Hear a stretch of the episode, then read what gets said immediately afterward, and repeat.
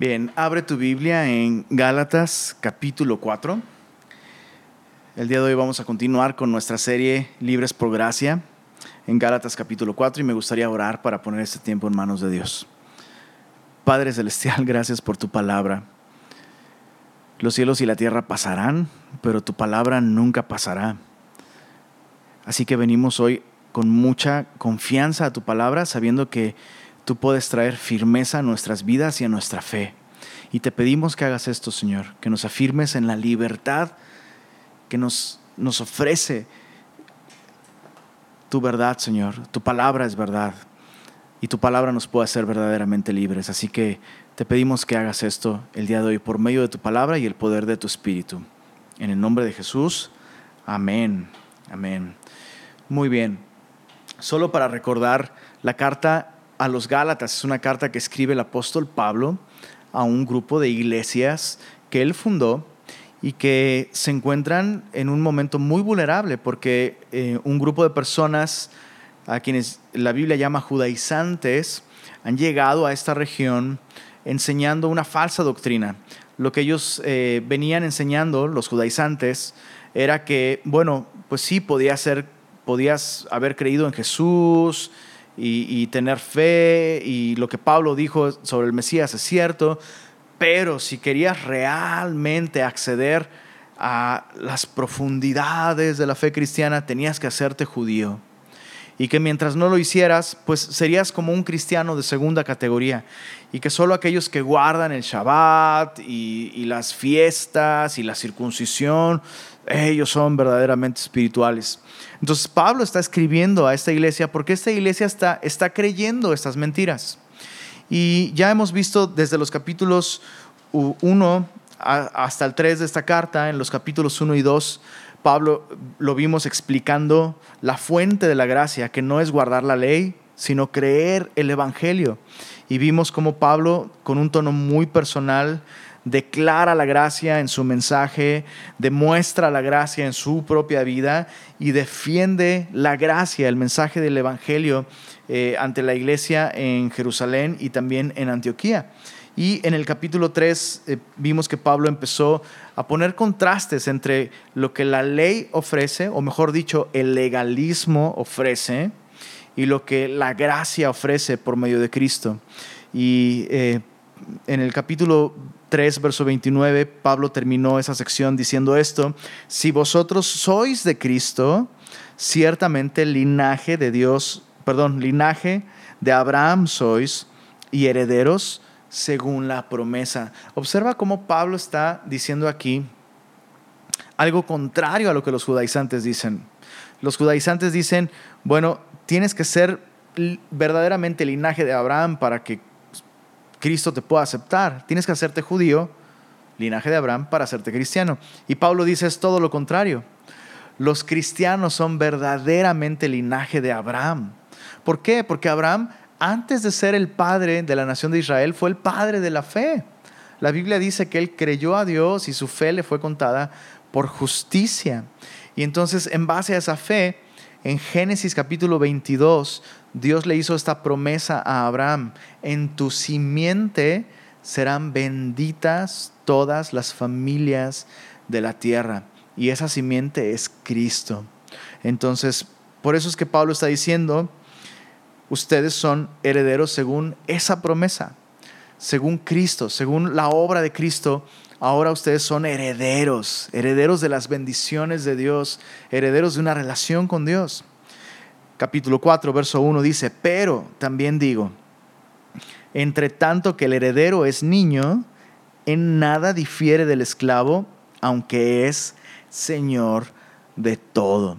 Entonces, chécate, Pablo recuerda que le está diciendo a estos Gálatas, ustedes ya son de Cristo, ya son herederos, pero, y pone este ejemplo, un heredero aún en nuestros días, ¿no? Puede haber alguien que es hijo de una persona con muchos recursos económicos y es un heredero, pero a menos que esta personita, que este hijo tenga una cierta edad, va a poder hacer uso de su herencia y va a poder tener acceso a, pues a toda esa riqueza.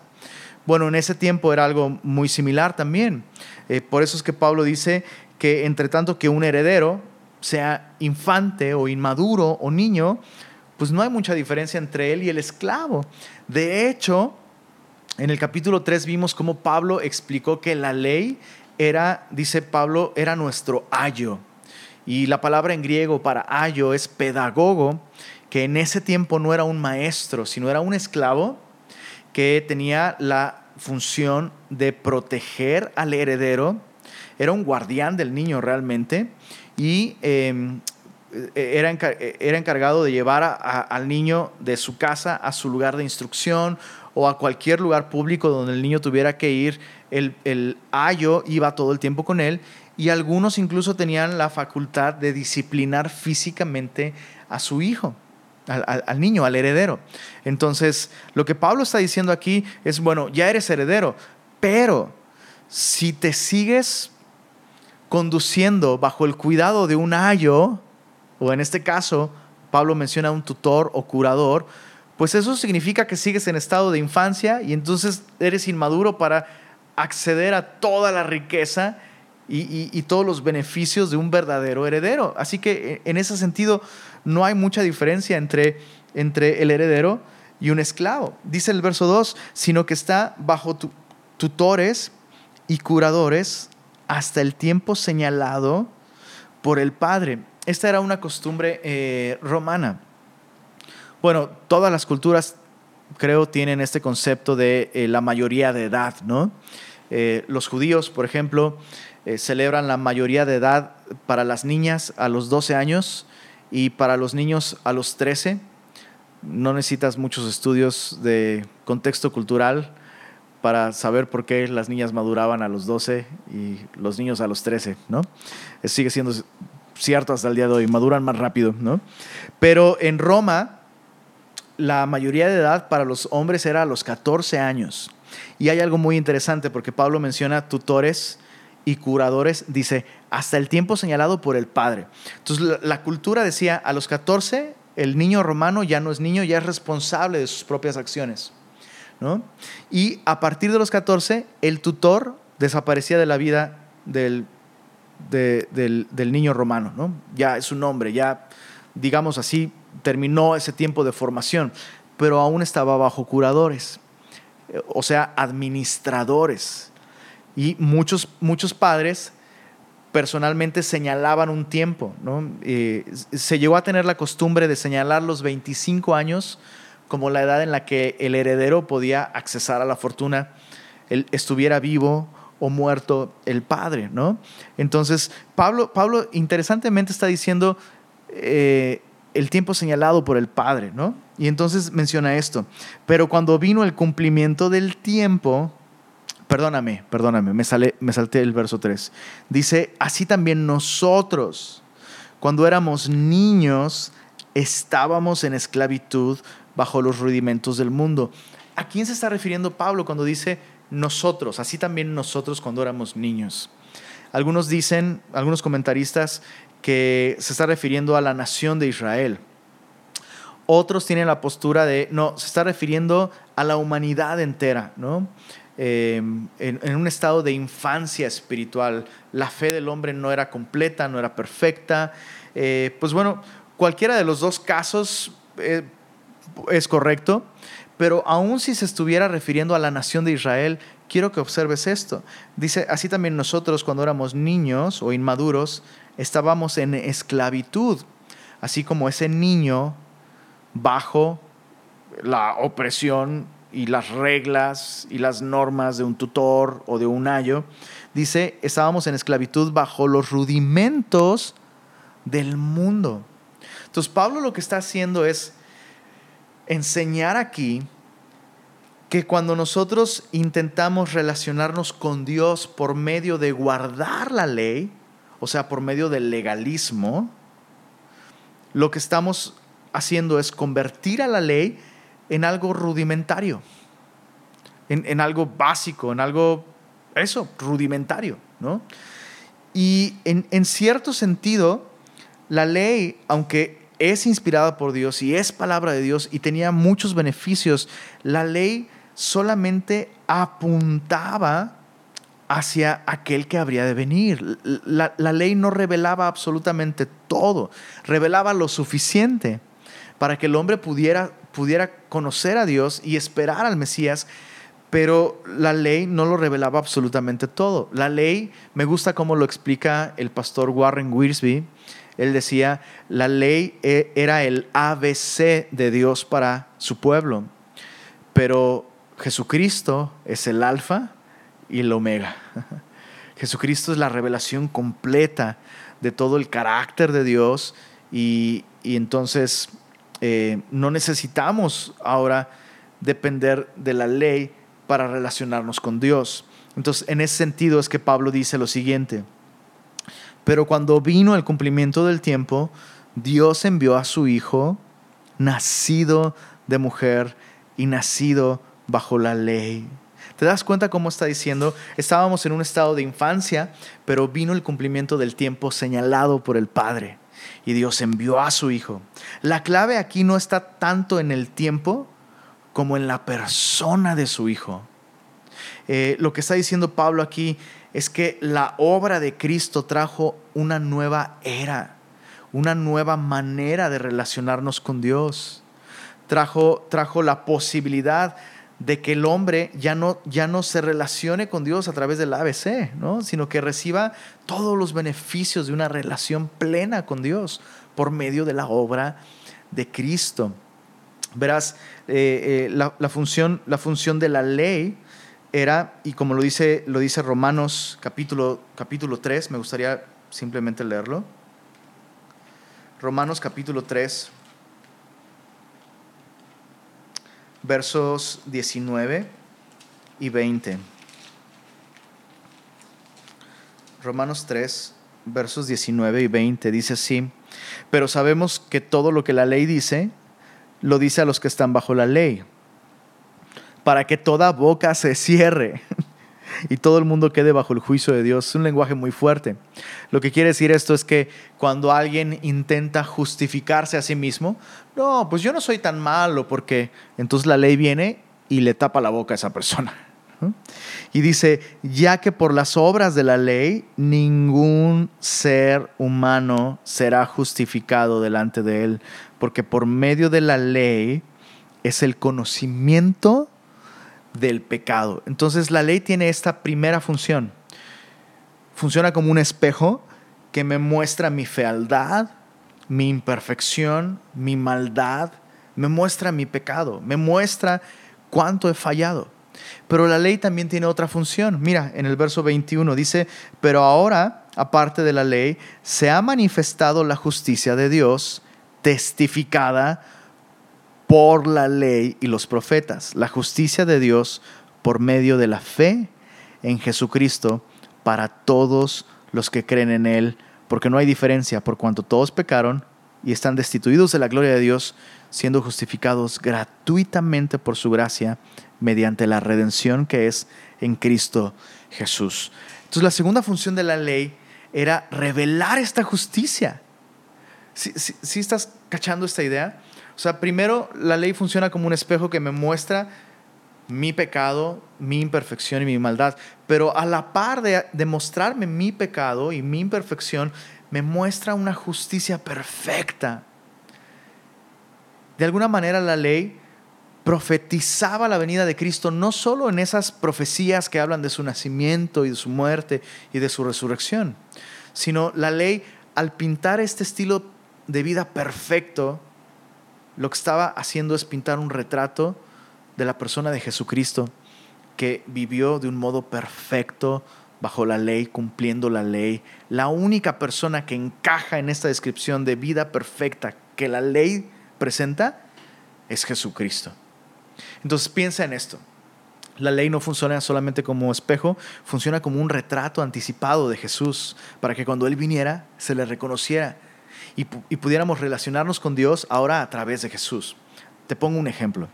Supón que alguien de tu familia tiene que viajar, sale de casa y no tienen teléfonos celulares, no hay FaceTime, no hay WhatsApp, no hay Zoom, no hay nada de eso.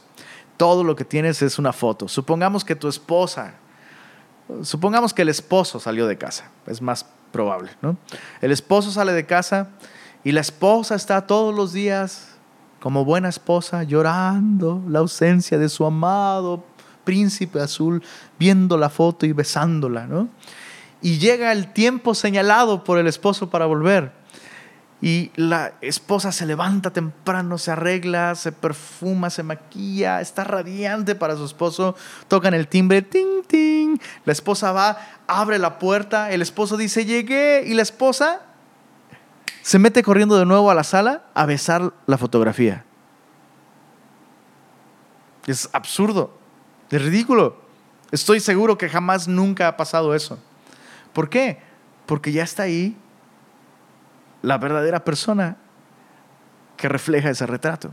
Entonces lo que Pablo está diciendo aquí es, chicos, la ley funciona para revelarnos nuestro pecado, pero para mostrarnos que es Jesús. Jesús es el único que tiene justicia perfecta y Él nos ha regalado esa justicia. Ya no tienes, imagínate, tratar de, relacionarte con Dios por medio de tus esfuerzos para guardar la ley es como estar besando ese retrato cuando ya está allí la persona, ya está ahí Jesús.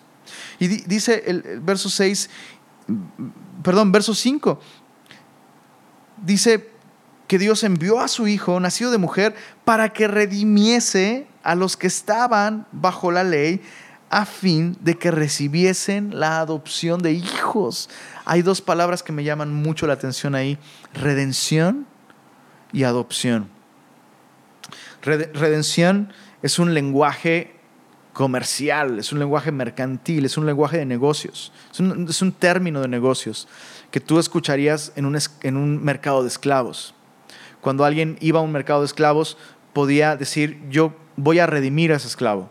Y lo que estaba diciendo es que pagaría el precio de ese esclavo no para hacer uso de sus servicios, sino para darle su libertad eso es literalmente lo que significa redimir, pagar el precio de un esclavo para darle su libertad. Es una transacción.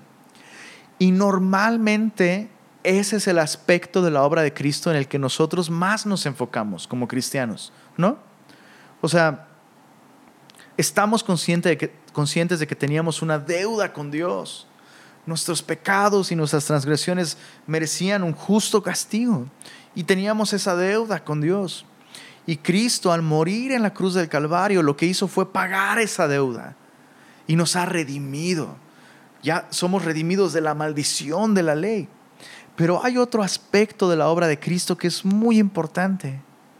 Volviendo al ejemplo de el hombre que va a redimir a un esclavo.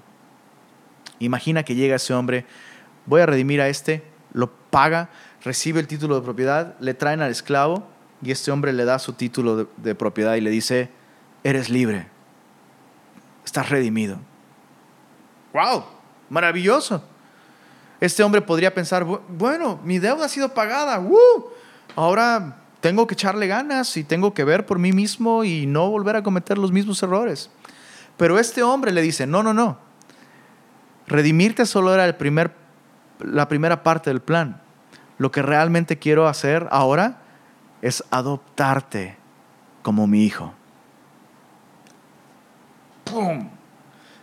¿Cómo, cómo, cómo? ¿Me estás diciendo que ahora me vas a dar un lugar en tu familia? No. Te estoy diciendo que ahora te voy a ser el heredero universal de todo lo que poseo. Es impresionante. Y eso es lo que hemos recibido en Cristo Jesús. Para que no pienses que te estoy inventando, mira, vuelve a leer el verso 5. Vamos a leer otra vez versos 4 y 5. Cuando vino el cumplimiento del tiempo, Dios envió a su Hijo, nacido de mujer, nacido bajo la ley, para que redimiese a los que estaban bajo la ley, a fin de que recibiésemos la adopción de hijos. Y no faltará el día de hoy quien diga hijos e hijas.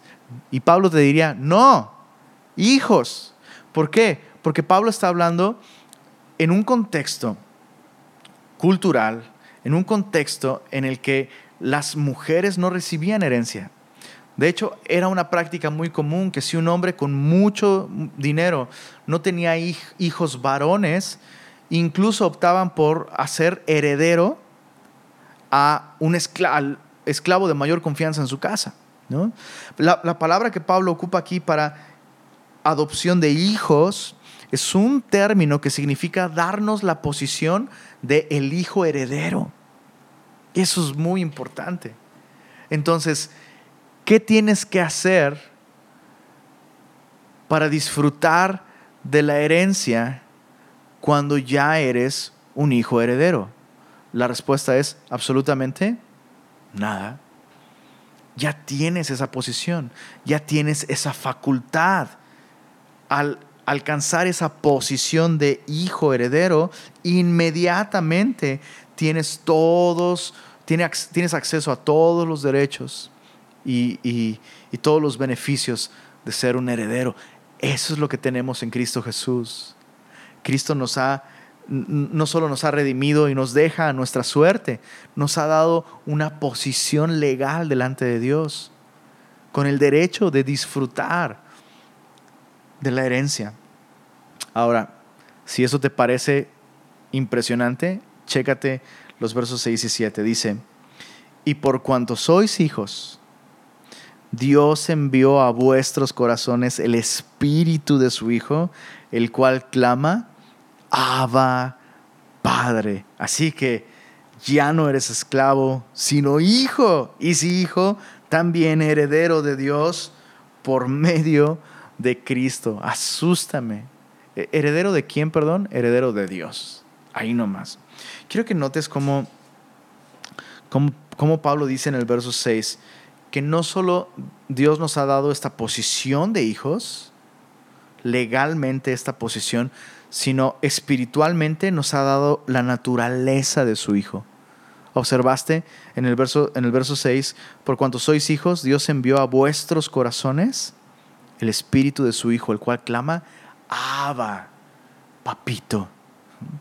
Y eso es algo muy bello. Em, supongamos que el príncipe Carlos me adopta. y supongamos que me da la posición de heredero y tengo acceso a todas sus riquezas, ¿no? Tú podrías vernos a los dos juntos y aunque yo tendría todos los derechos de un heredero, tú sabrías, ah, este cuate es mexicano, este cuate no es su hijo. ¿Por qué? Porque aunque tendría la posición y el derecho, no tendría la naturaleza, no tendría la genética. Y verás, lo que Cristo, lo que Cristo hizo no solamente es legalmente con su muerte y su resurrección darnos una posición, a través de su espíritu morando en nosotros, una nueva vida, una nueva naturaleza, obra y opera en nosotros. Eh, me gusta explicarlo con Juan capítulo 1, verso 12. Dice, mas a los que le recibieron, a los que creen en su nombre, esto es en el nombre de Jesús, les dio el derecho de volverse hijos de Dios. Ahí está la adopción. Pero luego en el versículo siguiente dice, los cuales no son engendrados, naturaleza, engendrados de carne y de sangre, ni de voluntad de varón, sino de Dios. Entonces, en esos dos versículos tenemos la adopción, exousia, derecho de volvernos hijos de Dios, pero también somos engendrados, lo cual nos habla de una nueva vida, de una nueva, si me permites la expresión, genética espiritual, de, una, de, un, de un nuevo nacimiento, ser regenerados espiritualmente hablando. Eso solo es posible cuando el Espíritu Santo viene a morar en nuestros corazones. Eso es lo que tú y yo tenemos el día de hoy.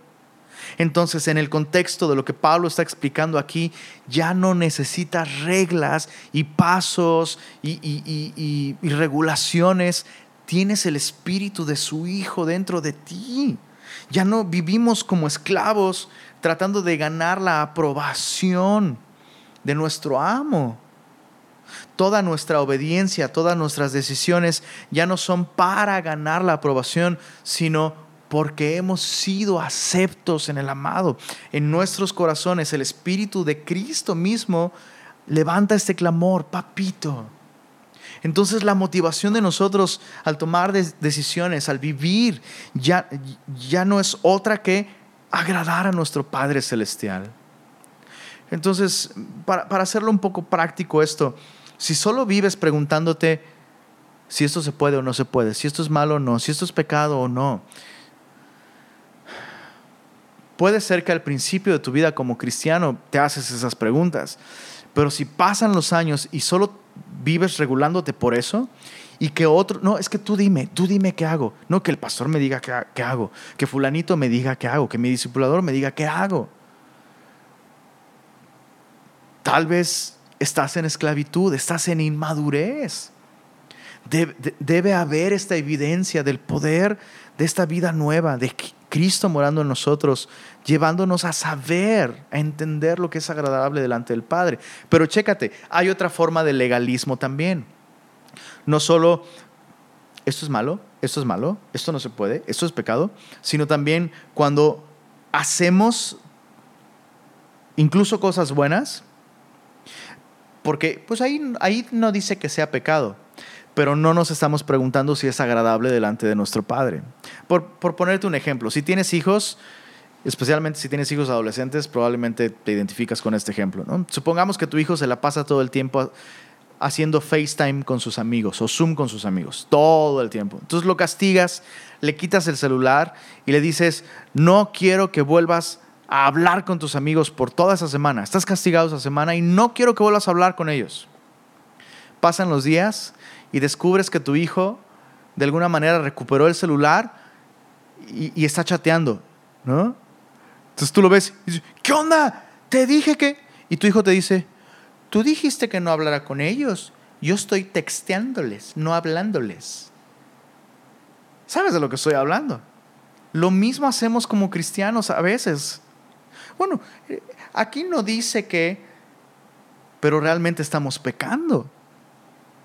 espero que se entienda el punto. Mi esposa está aquí, mi esposa está haciendo así. Espero que se entienda el punto. Entonces, nosotros no nos, no nos, no nos gobernamos eso es, legalismo también. Nosotros nos gobernamos por esta pregunta, por esta inquietud, por este clamor. Papito, papito, mira mi vida. Papito, mira lo que hice. Papito, mira. Eh, justo mi, hija Sofía está en esa etapa en la que todo lo que hace me lo muestra y quiere, y, quiere que yo lo vea. Y quiere mi aprobación. Es así como debemos vivir. Esa es la manera en la que Cristo vivió. Entonces, para terminar, Gálatas 4, versos 8 al 11, ahora Pablo, después de mostrarnos la posición de hijos que tenemos en Cristo y la naturaleza espiritual del Hijo de Dios viviendo en nosotros, ahora Pablo de alguna manera les reclama a los Gálatas que han abandonado esta relación, esta relación que tenían con Dios como hijos. Verso 8 al 11 dice, ciertamente en otro tiempo, no conociendo a Dios, pues servíais a los que por naturaleza no son dioses, más ahora conociendo a Dios, o más bien siendo conocidos por Dios, ¿cómo es que os volvéis de nuevo a los débiles y pobres rudimentos a los cuales os queréis volver a esclavizar? Guardáis los días, los meses, los tiempos y los años.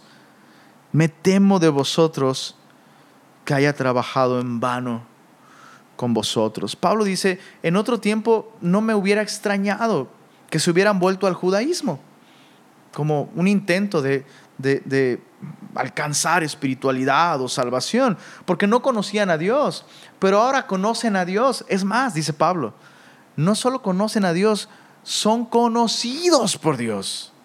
Recordemos las palabras de Jesús que dijo, en aquel día vendrán y dirán, Señor, Señor, en tu nombre hicimos esto o aquello, y yo les diré, apartados de mí, hacedores de maldad, nunca os conocí. Nunca tuvieron realmente una relación conmigo, nunca fueron parte de mi familia, nunca confiaron en mí, ni recibieron la posición y la naturaleza de hijos. Em, en, Colosenses capítulo, capítulo 2, Pablo hace un reclamo similar. Hace una advertencia con respecto a estos rudimentos, ¿no? Colosenses capítulo 2, dice verso 20, pues si habéis muerto con Cristo, Gálatas, perdón, Colosenses 2:20, si habéis muerto con Cristo en cuanto a los rudimentos del mundo, porque como si vivieseis en el mundo os sometéis a preceptos tales como no manejes, ni gustes, ni aun toques, en conformidad a mandamientos y doctrinas de hombres, cosas que todas se destruyen con el uso. En otras palabras, eh, estas cosas pueden tener una, cierta, em, un cierto efecto, un, cierto beneficio, pero conforme pasa el tiempo va perdiendo su efecto, ¿no? Y a todos nos ha pasado, incluso simplemente con un plan de lectura. Lo voy a hacer, le voy a echar ganas y comienzas, pero conforme va pasando el tiempo se va destruyendo, pierde efectividad. Dice el verso 23, tales cosas tienen a la verdad cierta reputación de sabiduría en culto voluntario, en humildad y en duro trato del cuerpo, pero no tienen valor alguno contra los apetitos de la carne. Entonces sí, todas estas cosas externamente pueden confinar la conducta de un hombre de modo que parece que cambió, pero por dentro el corazón sigue exactamente igual. Sigue habiendo ese apetito. El adúltero deja de adulterar, pero sigue habiendo lascivia. El mentiroso deja de decir mentiras, pero su corazón sigue lleno de engaño, sigue el odio, siguen las rencillas, sigue, etcétera, etcétera, etcétera. Entonces Pablo dice, ¿cómo es que se vuelven a algo que nunca les dio libertad? Y Pablo menciona esto, guardan los días, los meses, los tiempos, los años. Es importante eh, recalcar que alguien puede guardar todas estas cosas por gusto. Creo que cualquier cristiano está en la libertad de pronto de celebrar un Shabbat. Puede hacerlo. Pero cuando un cristiano piensa que todos los que no lo guardan están mal y que por guardarlo él, él es superior a todos los demás y Dios hasta le debe favores a él por encima de los demás. Eso ya es legalismo. Y eso es lo que estaba sucediendo aquí. Los judaizantes eh, vendían esta doctrina y los gálatas están pensando que guardar estas normas los hace más aceptables ante Dios. Entonces, cuando un cristiano cree que guardar ciertas cosas le hace más espiritual que otros, lo que está diciendo es que la obra de Cristo podía mejorarse, lo cual es una blasfemia. Eh, por eso es que Pablo termina diciendo, me temo de vosotros que haya trabajado en vano con vosotros. Qué manera tan fuerte de terminar, ¿no? Lo que Pablo está diciendo es, tal vez la predicación y el mensaje del Evangelio que les he llevado realmente no ha servido de nada porque no han confiado en Jesús, sino siguen confiando en ustedes. ¿Dónde estás tú el día de hoy? Semilloso, ¿estás en un estado de inmadurez espiritual, confiando en tus propias obras o has confiado en Cristo? Y si tú el día de hoy reconoces que no tienes esa vida espiritual de la que hablábamos hace un rato, tú sabes que no eres un hijo de Dios, me gustaría invitarte a que el día de hoy pongas tu confianza en Jesús. La Biblia enseña que todo lo que necesitamos hacer para recibir la adopción de hijos, para volvernos hijos de Dios, es arrepentirnos de nuestros pecados confiando en la persona de Jesucristo. Así que quiero invitarte a que si nunca le has dado tu vida a Jesús, hoy vengas a Jesús y le hagas el Señor de tu vida. Y me gustaría invitarte a, hacer esta oración junto conmigo si tú quieres entregarle tu vida a Cristo. Señor Jesús, hoy reconozco que toda mi religiosidad y mis esfuerzos no sirven para reconciliarme con Dios. Reconozco que em, he pecado y creo que tú fuiste enviado en el cumplimiento del tiempo para morir en una cruz, pagando todos mis pecados, y resucitaste al tercer día para darme la seguridad de una vida eterna y de una resurrección. Así que, Señor Jesús, hoy te recibo como mi Señor y como mi Salvador. Amén. Me gustaría hacer una oración por ti. Señor, te pido por todos aquellos que el día de hoy han tomado una decisión para recibir vida eterna en Cristo. Te pido que les, les hagas crecer espiritualmente, les guardes en la fe y te ruego que derrames tu Espíritu Santo en sus corazones y que en este mismo momento ellos tengan el gozo y la certeza de la salvación. Bendícelos, Señor, por favor. Lo pido en el nombre de Jesús. Amén. Nos encantaría conocerte. Si tú hiciste esta oración, por favor, ponte en, en contacto con nosotros. Puedes escribirnos al 83 11 22 76. Es el número de teléfono de nuestras oficinas. Puedes escribirnos por medio de WhatsApp. Que el Señor les bendiga.